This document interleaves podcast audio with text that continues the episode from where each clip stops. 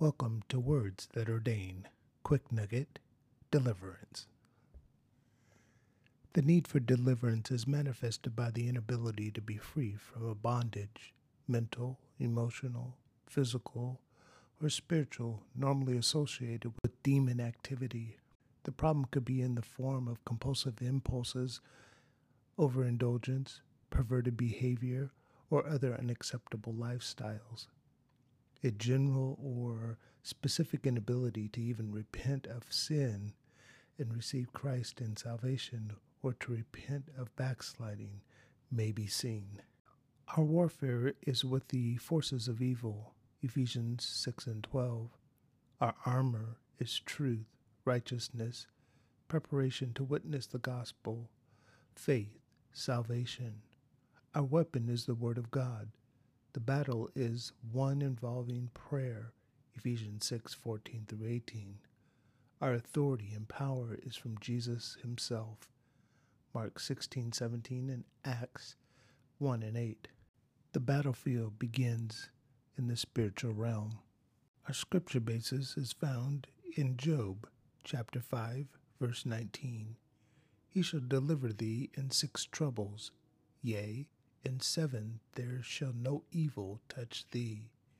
Hebrews 2:15 and deliver them who through fear of death were all their lifetime subject to bondage.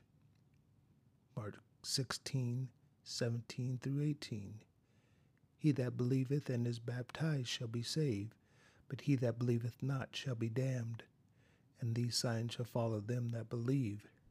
In my name they shall cast out devils, and they shall speak with new tongues. They shall take up serpents, and if they drink any deadly thing, it shall not hurt them.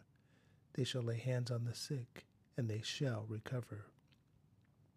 Psalms 91, verse 3 Surely he shall deliver thee from the snare of the fowler, and from the noisome pestilence.